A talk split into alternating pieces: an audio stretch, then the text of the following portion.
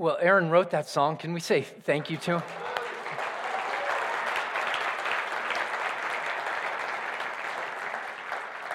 And it's uh, taken right out of our text for our study this morning. If you have your Bible, open with me to Revelation chapter 2. Revelation chapter 2. Um, my family and I, over our um, Christmas and New Year holiday, had the chance to get away after a few days after Christmas, and we went up to a cabin in the mighty metropolis of Hot Sulphur Springs. And um, my, my, whole side of the family was there. We were gathered. We had a great time. And we had planned this breakfast for uh, New Year's Day. And it was a, a, pancake breakfast. And there was no shortage of text messages that came back and forth about the kind of pancakes we were going to eat um, oatmeal pancakes, banana pancakes. And, and, and there was probably five or six text messages that I politely opted out of, but that were sent back and forth nonetheless about about this pancake breakfast. And so we got up and uh, we, we made the pancakes with sleep in our eyes and deprivation in our soul because we had stayed up past midnight to celebrate the new year. Anybody with me that that takes it out of you now? Okay? Yeah. And so we made all these pancakes and we were flipping the flapjacks and keeping them warm in the oven and we had them all ready and um, we started to put them out and somebody in my family says, Did anybody bring the syrup?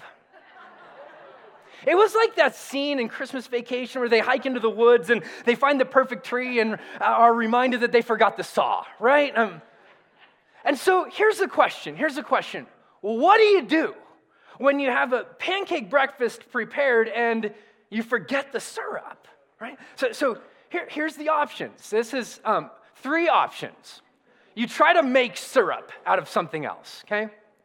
You don't eat the pancakes, or you eat the pancakes plain, okay? Um, now, here's what I want you to do just take a second and tell the person who's sitting next to you or around you which option you would choose. Ready? Go. Which option would you choose?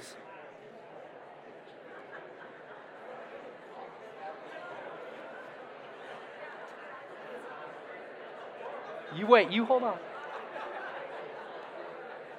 Which number? All right. Here's my theory. And I just talked to somebody who chose number three. Um, in my opinion, number three is the only non option, okay? it's the only non option. You, you, you cannot eat pancakes plain. They taste, anybody, who's with me? Come on, who's with me? You, they taste disgusting. You're like, what is this? And here's the thing here's the thing. You don't notice it when you put syrup on it because syrup makes it all better. It covers a multitude of sins. Okay? little butter too. My, my only option is, non option, is to eat the pancakes plain. You can't do it. You can't do it. Why? Because syrup is what makes the pancakes. The only reason we have pancakes is so that we can get syrup into our mouth. I want to talk to you about syrup this morning.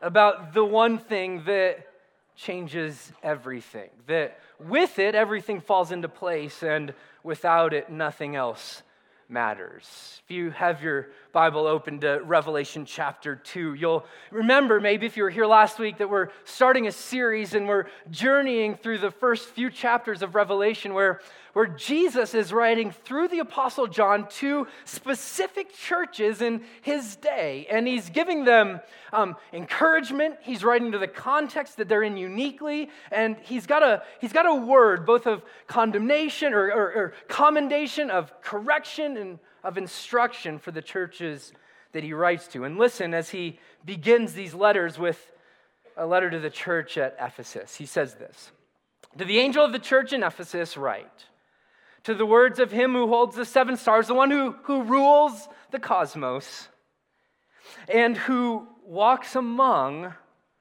the seven golden lampstands. Remember, last week we, we saw Jesus lifted up. We saw Jesus reigning above. We saw Jesus advocating for, and we saw Jesus walking among the churches. And, and John wants to reiterate that as he writes to the church at, at Ephesus.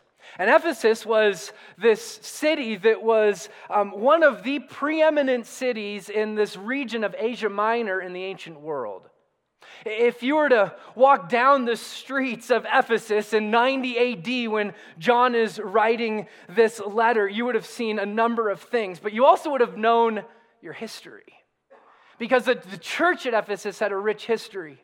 It was, it was begun by the Apostle Paul as he walked into this city and he met different people and he saw demons cast out and he saw um, jailers freed. He saw, he saw amazing things happen in the city of Ephesus.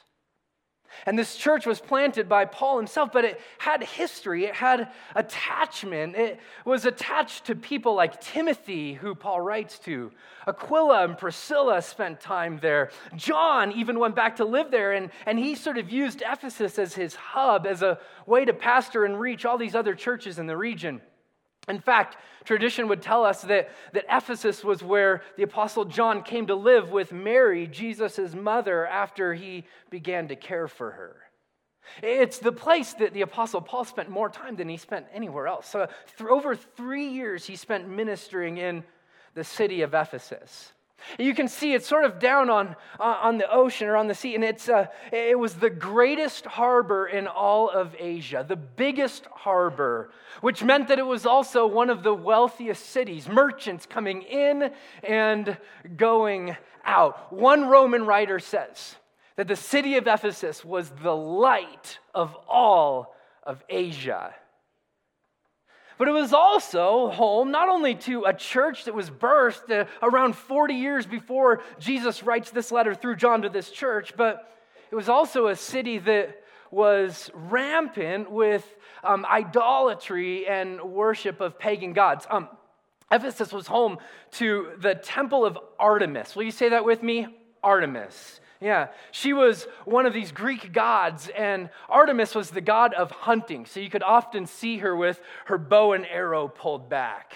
But she was also the god of, goddess of fertility and of children, and ironically, the goddess of virginity, too. I mean, I don't know how you put all those things together. That's a lot for one woman to carry, but nonetheless. And Artemis was worshiped all around the world at this point in time. People would come and flock to Ephesus in order to pay their tribute to this goddess. The, the temple was 425 feet long, it was 220 feet um, wide. It had columns, 120 columns that were each 60 feet tall. I mean, can you imagine what it might have been like to come and to worship in this place? And Ephesus was also home to the temple of Domitian. There's a number of cities in the ancient Roman world that bid on the ability to create and build the temple where the emperor would be worshiped. In Ephesus, they, they won that bid. Tells you something about their political landscape, does it not? Well, Ephesus was also, as we said, sort of a, um, a bustling town, and it was filled with overachievers. They had hot and cold running water. They had a temple, or they had a, a theater that seated 25,000 people. Can you imagine what it might have been like to go there? They also had um, a library built shortly after John writes this letter, but it tells you something about Ephesus, one of the, the greatest libraries in the ancient world, probably only eclipsed by the library in Alexandria. And if you were to walk in the market, you would have held a coin in your hand unique to Ephesus that had a, a picture of a honeybee on it for two reasons. One is the, the temple prostitutes who serviced people at the temple of Artemis were considered to be the priestesses, they were honeybees. But also, Ephesus prided itself on being a hard working, fast charging city. They were busy bees, if you will and their money proved it. So when Jesus writes to this church uniquely, uh, after roughly 40 years of being a church and trying to follow the way of Jesus in a, in a city like Ephesus, there's some things that he wants to say to them. There's some instruction that he wants to give them. And I think as we listen to what he says to them, there might be some things that he wants to say to us. Yeah? Let's ask. Here's the way this passage continues I know your works and your toil. Now, just a quick timeout. This word toil mean it's the, the most emphatic way you can say that you're trying to get something done in the original Greek language. So it's you're putting your heart, your sweat, your soul, and your mind into accomplishing this. I know your toil and your patient endurance. It's this word in the Greek, uh, uh, which means that you live under the weight of something and you continue to move forward. Man, you're working your hands to the bone and you're remaining under the weight of all the outside things that are pushing in the temple of Artemis and the temple of Domitian and your busy bee society. And how you cannot bear with those who are evil, but you've tested those who call themselves apostles and are not. It was uh, commanded by Paul to the elders at Ephesus that they would do this. You can read about it in Acts chapter 20 and found them to be false. Man, you are sniffing out the heretic and you are kicking them out of the church. Good work.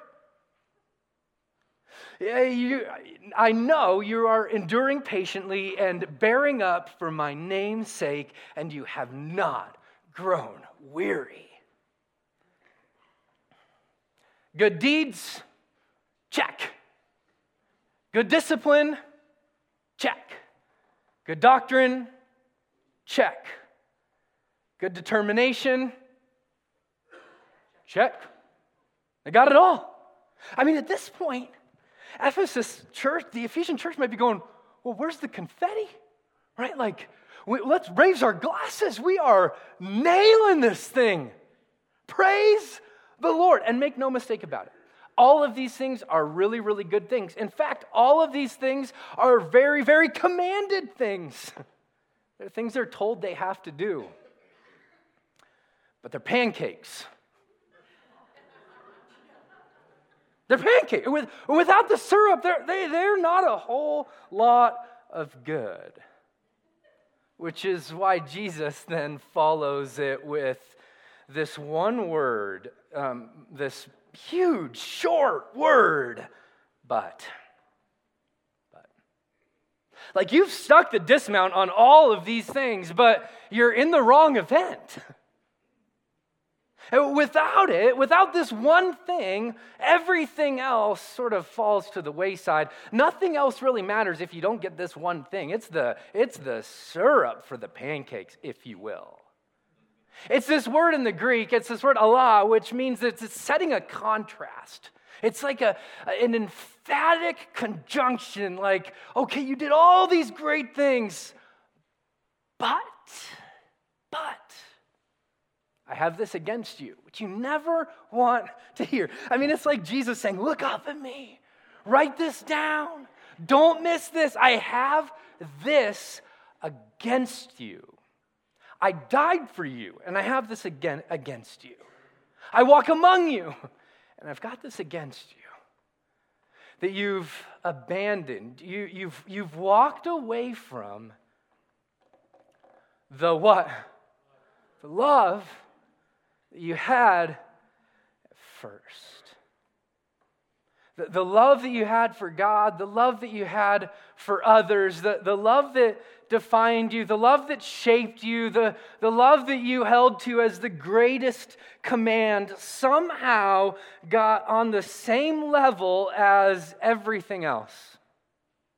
And Jesus goes, Okay, so hear his words, hear his, hear his passion, but also hear his, his love and saying, I've, I've got this against you. There's this sickness of heart. There's this cancer that you can't see that's eventually going to kill you. You've grown cold. Yeah, maybe they lost their love for evangelism. Maybe they lost their love for a lot of other things. But, but before they lost their love for anything else, they, they lost their love for other people and they lost their love for God. And here's what we start to learn about the way that Jesus is calling us to live in this world is that God didn't create us to be duty driven robots. He designed us to be passionately loving people.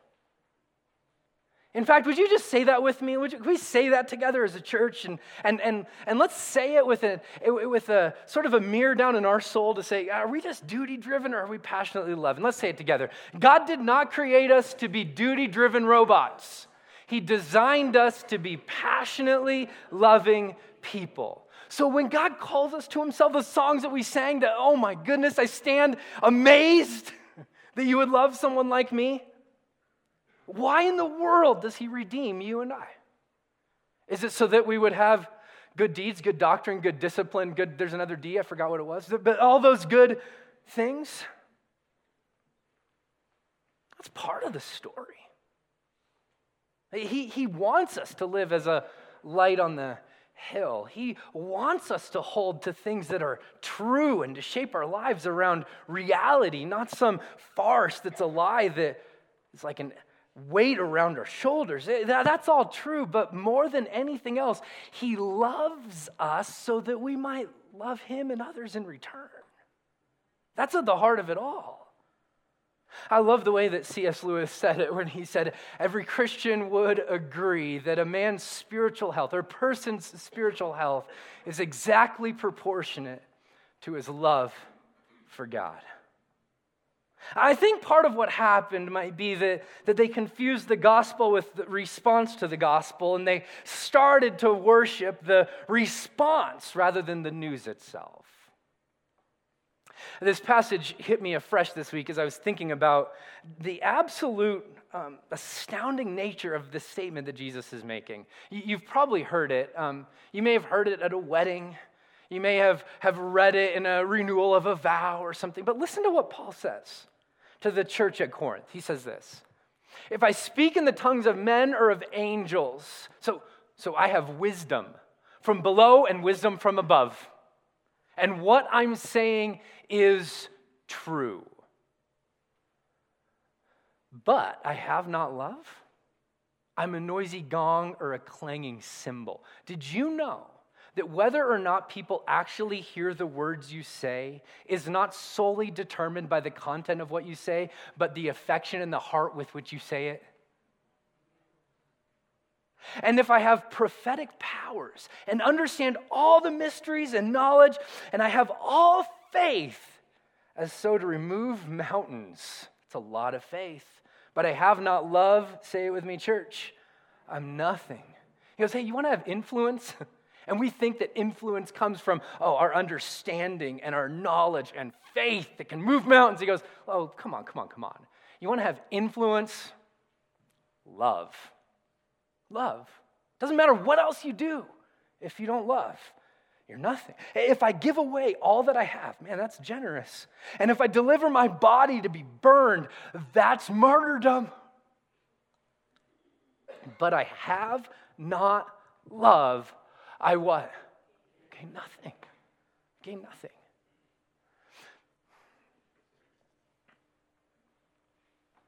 So here's the deal, friends. I spent a lot of time trying to think through why in the world, how, how, how, how could this happen to a church like Ephesus? And I, and I also wanted to ask the question how can this happen to a person like me? How can this happen to a person like you? There, there's two things that stood out to me. One is, one is time. Have you ever noticed the way that, that consistency has the ability to erode curiosity? Uh, or that faithfulness has the unique ability to erode wonder? Like, I've done a number of weddings. I love doing weddings. And I've seen people stand in front of each other with this gaze, sort of puppy dog look in their eyes, right? and they pledge their devotion and they make a commitment and they enter into a covenant. And, and every wedding I do now, I encourage people to just pause and to remember that the magnificence of this moment will one day be normal. You don't have to say amen, I can just see it in your eyes. That you'll wake up next to each other the next morning and that'll be like, oh my goodness, I can't believe I get to wake up to this next to this person that I love and we don't have to say goodbye anymore and we don't have to talk on the phone anymore. Praise Jesus. And, and we and one day it'll become normal. Why? because consistency erodes passion over time. But here's the other thing that happened to the Ephesian church, I think. Doesn't say explicitly, but, but I think the other thing that they were living in was a society where they had to continually fight for their faith. And they were pressed in on every side, it says, and they walked through pain.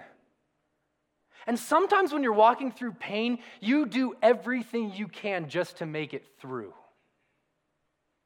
One foot in front of the other. And it's a coping mechanism. We just shut down places of our heart so that we can continue to make it. And they made it. Good discipline, good deeds, good doctrine, good determination. They, they made it. But they lost a piece of what made them. Pain and time have the unique ability to turn us into duty driven robots because loving over time, when it's so consistent, God's faithfulness and love is so consistent, can, can, we can lose sight of it, or maybe it's just walking through pain and we just got to get through it. But man, can I encourage you? Maybe you write this down that affections, our affections, determine the effectiveness of our actions. Our affections determine the effectiveness of our actions. So here's what I want to do over the next few minutes. I just want to dive in and say, all right, how might this have happened? Let's dive into the drift and dissect. How does it happen for them and how might it happen for us? Here, here's the first thing that probably happens for the Ephesian church is good things supersede ultimate things. Good things supersede ultimate things.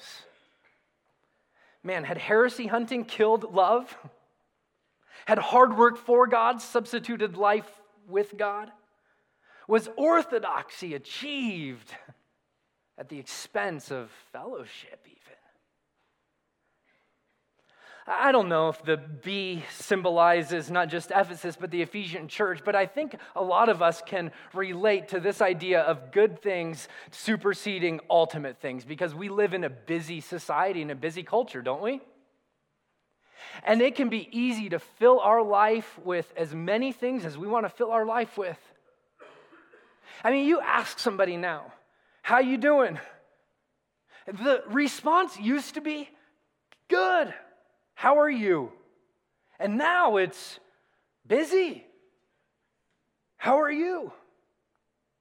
And I've had to remind myself that the busy life is not necessarily the productive life, number one.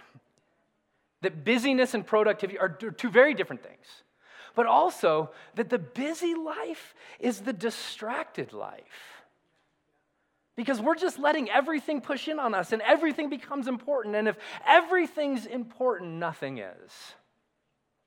And I think that might be what happened to the Ephesian church. They got busy. They got busy being the church. They got busy doing church. And man, I don't know about you, but in taking kids to sporting events and, and may, maybe it's uh, going, even going to things at church or going to things in your neighborhood or working, your bo- you're working to the bone in order to keep things afloat financially, can it be easy to lose our heart? in a noisy world maybe just maybe let me throw out a practice that you could do this week if this is if this is something that you wrestle with maybe this week you choose one day and you take a media fast day and you say i'm, I'm just going to quiet the noise and, and i'm going to try to get back to the things that god's inviting me to that, that stir my soul that, that feed my soul the ancient Hebrews had this way of doing it. Every morning and every evening, they would say the Shema. Hear, O Israel, the Lord your God, the Lord is one. You shall love the Lord your God every morning, every evening. These are the anchors and the bookends in their life. This is what we're about. We're about loving God. Maybe we need those same bookends. Here's the second thing that happens religiosity supplants or takes over intimacy. Religiosity supplants intimacy. And what happens is we move towards religiosity because it's a lot easier to control God than it is to connect with God. So let me, let me say that again because I think that's important for us. It's a lot easier to control God than it is to connect with God. And there's two ways that I've seen myself, at least, and maybe, maybe you've seen yourself in this as well, try to control God. Or maybe it's even control God and the people around us. Here's trap number one it's called the performance trap. And that's what religion tells us. That's what religiosity tells us. It's, it's perform. Do, do all the things good deeds, good doctrine, good discipline, good determination. Yes! Triple axel, and he sticks it. Perform. Religion says perform and produce. Jesus says abide and rest. You can have one or the other as the focus of your life, but you, you cannot have both. But here's what we do we use religiosity and we use performance as a way to protect ourselves. Because the question in the back of our mind is Am I good enough?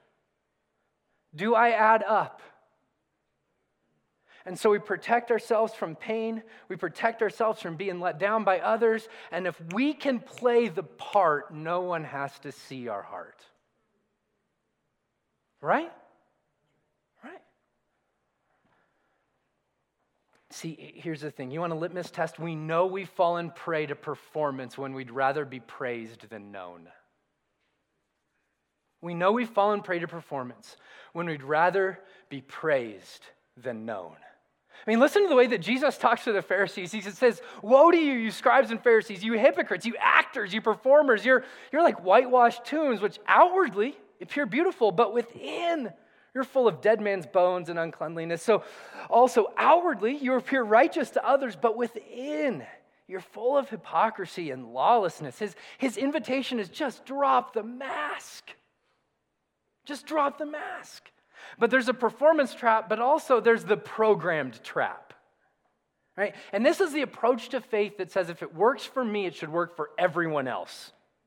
So here's what you do you just plug into the equation.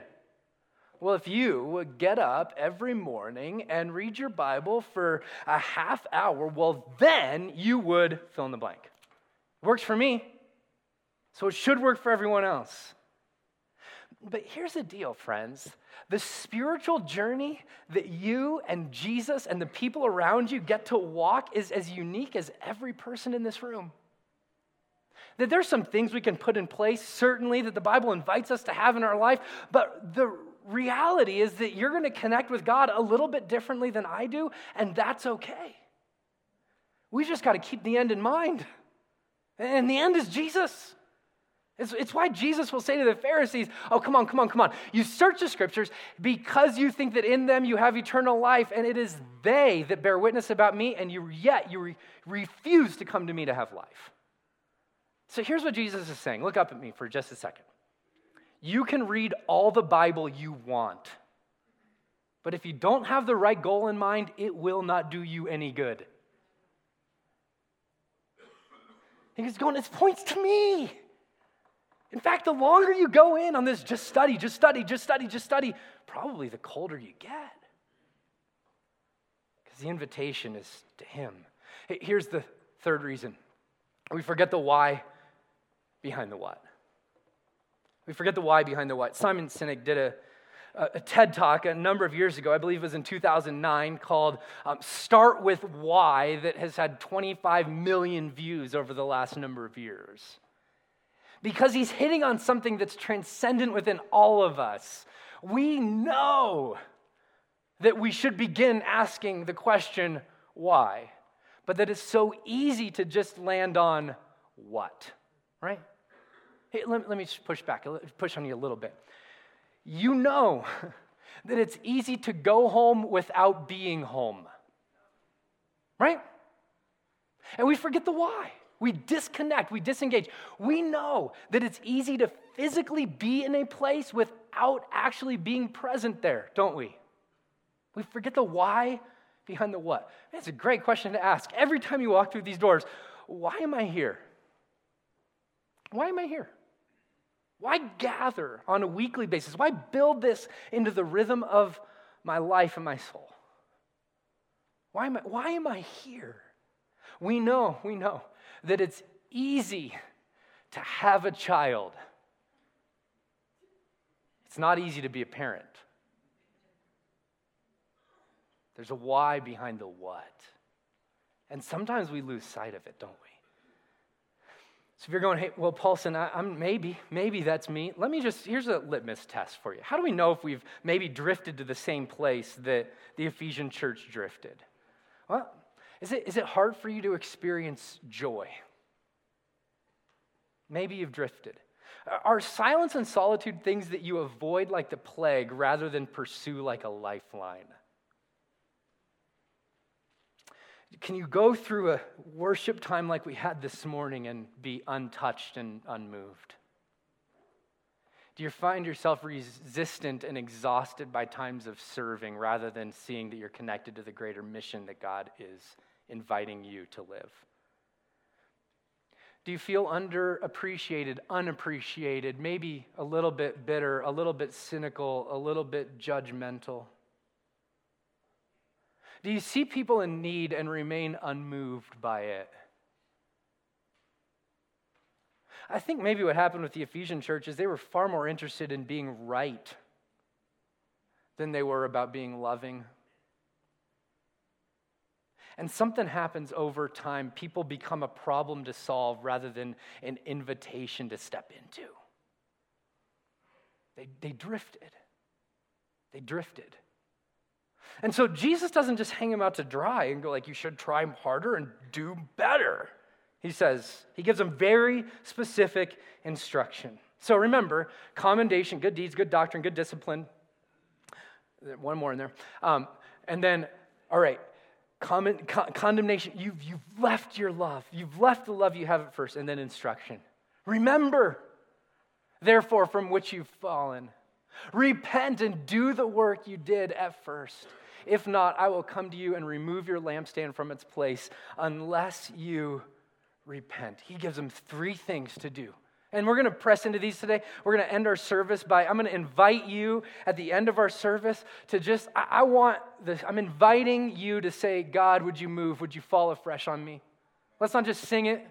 Come on, let's, let's, let's open ourselves up to it because I think there's probably some of us who we need to go through this process. If we can admit, man, I've grown cold, God will meet us in that place. But if we continue to wear the masks, We'll continue to hold him at an arm's length. Here's what he says first Remember the height from which you've fallen. Ephesian church, remember?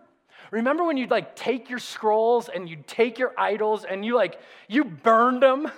Thousands of dollars worth of scrolls and idols burned in the city streets because you were so ferociously passionate about Jesus?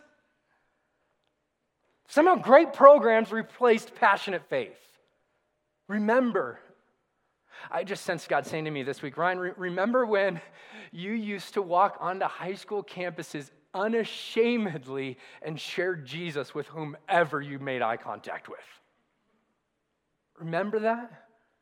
I have this old NIV study Bible. I got it out this week just to look at it and smell it to remember what it was like as an 18 year old, uh, graduated from high school student to just fall in love with Jesus at my morning table, the house that I grew up in. Man. What was it for you? You remember? And he says, okay, repent. Repent. It's a change of mind. There's maybe some baggage you picked up along the way. Like maturity means boring. Right? Like, oh, okay, so in order to be mature, I have to leave the joy that I had at first. I've got to become like polished and professional, and I've got to have it all together. Right, right, right. Repent of that. It's from the pit of hell. It's a change of mind. It's a, we've, we've maybe through time and maybe through, because of pain, we've started to carry some baggage that Jesus didn't intend us to carry. This is a beautiful word. Let me tell you why.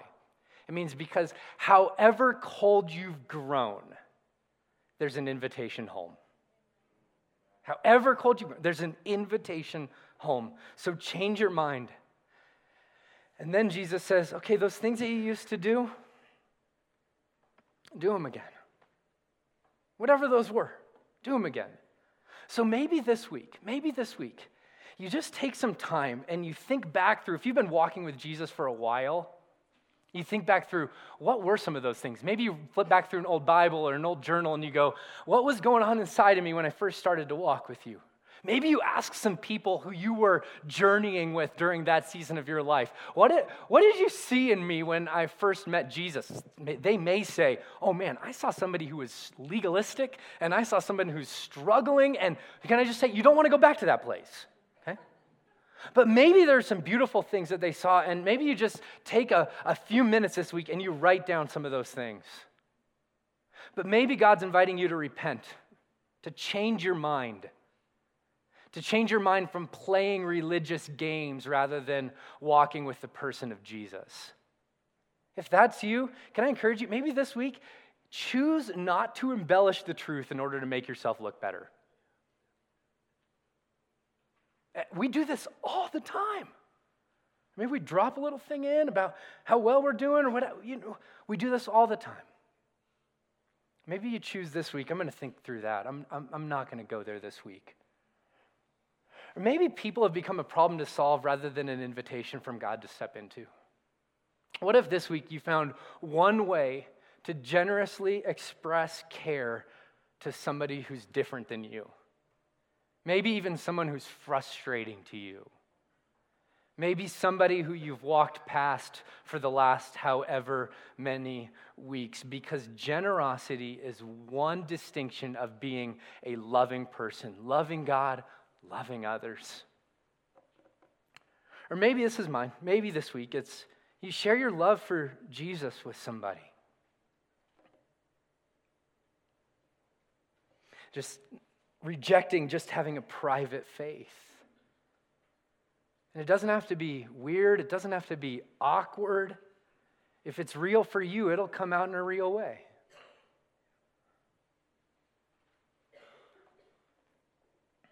Which one is it? Here's the way Jesus closes this letter. Yet you have this. You hate the work of the Nicolaitans, which I hate also. We'll talk about who they are in a few weeks. He who has an ear, let him hear what the Spirit says to the churches. To the one who conquers, to the one who overcomes, to the one who fights against the tendency to grow cold, who stokes their spiritual fire through remembering, repenting, and redoing. To those people, the overcomers, he says, I will grant to eat from the tree of life, which is in the paradise of God. Now, now, just really quick, and we're going to land the plane. Um, the Ephesians would have seen a tree of life as something that was in the temple of Artemis. They had trees of life, they were trees of salvation, they were trees of hope. There was a deification of these trees, and Jesus has a sort of play on images. You want to go to that tree? Or do you want to go to the eternal life tree? He's going, that's, that's my tree. In Revelation 22, it says that that, that tree, the, the leaves of it are, are healing for all the nations. So, this is Jesus' invitation return, return, return to your first love. Because with love, without love, nothing else really matters. But with love, everything else falls into place. I'm going to have Aaron come out and lead us in a, in a song. We're going to, we're to pray it. Um, we're going to ask God to stir our affection for Him.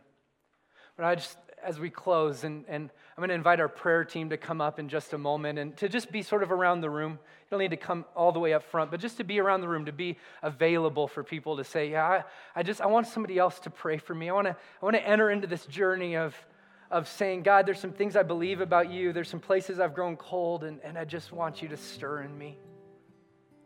As Aaron and I were coming back from Africa a few weeks ago, we had the chance to spend a few hours in Paris, and we walked around and saw these beautiful cathedrals. I mean, we walked into Notre Dame and we're like, this is not South Fellowship Church, right? But I'll tell you what, there's more people gathered here today than there are there. The outside looks great, the inside's grown cold. It doesn't just happen in buildings, it doesn't just happen in movements, it happens in people too. And maybe for you, the, the outside looks great, but the inside's sort of being hollowed out, and it's growing cold. I just want to invite you to two things. One, to be honest, and then two, to be responsive. To say, God, if your invitation is that there's a road home here, I, I want to walk it. I want to walk it. So we're going to use the last few minutes of our service here to just ask God to minister. And then we're going to invite other people to minister as well. So I'm going to invite you to stand up. Or maybe you can, if you want, you can get down on your knees. I'm going to invite our prayer team and elders to just get in place, just, just around the sides of the room. And if you'd like somebody to pray with and for you, I'm going to encourage you in this last song to, to make that step to say, God, I, I just, I want you to move in my heart again, to go find somebody to pray with you. But let's do some business with God. Spirit of God. It's a beautiful thing that you don't just want us to be duty driven, robotic, perfectly behaved Christians, but that you want us to be passionately loving people.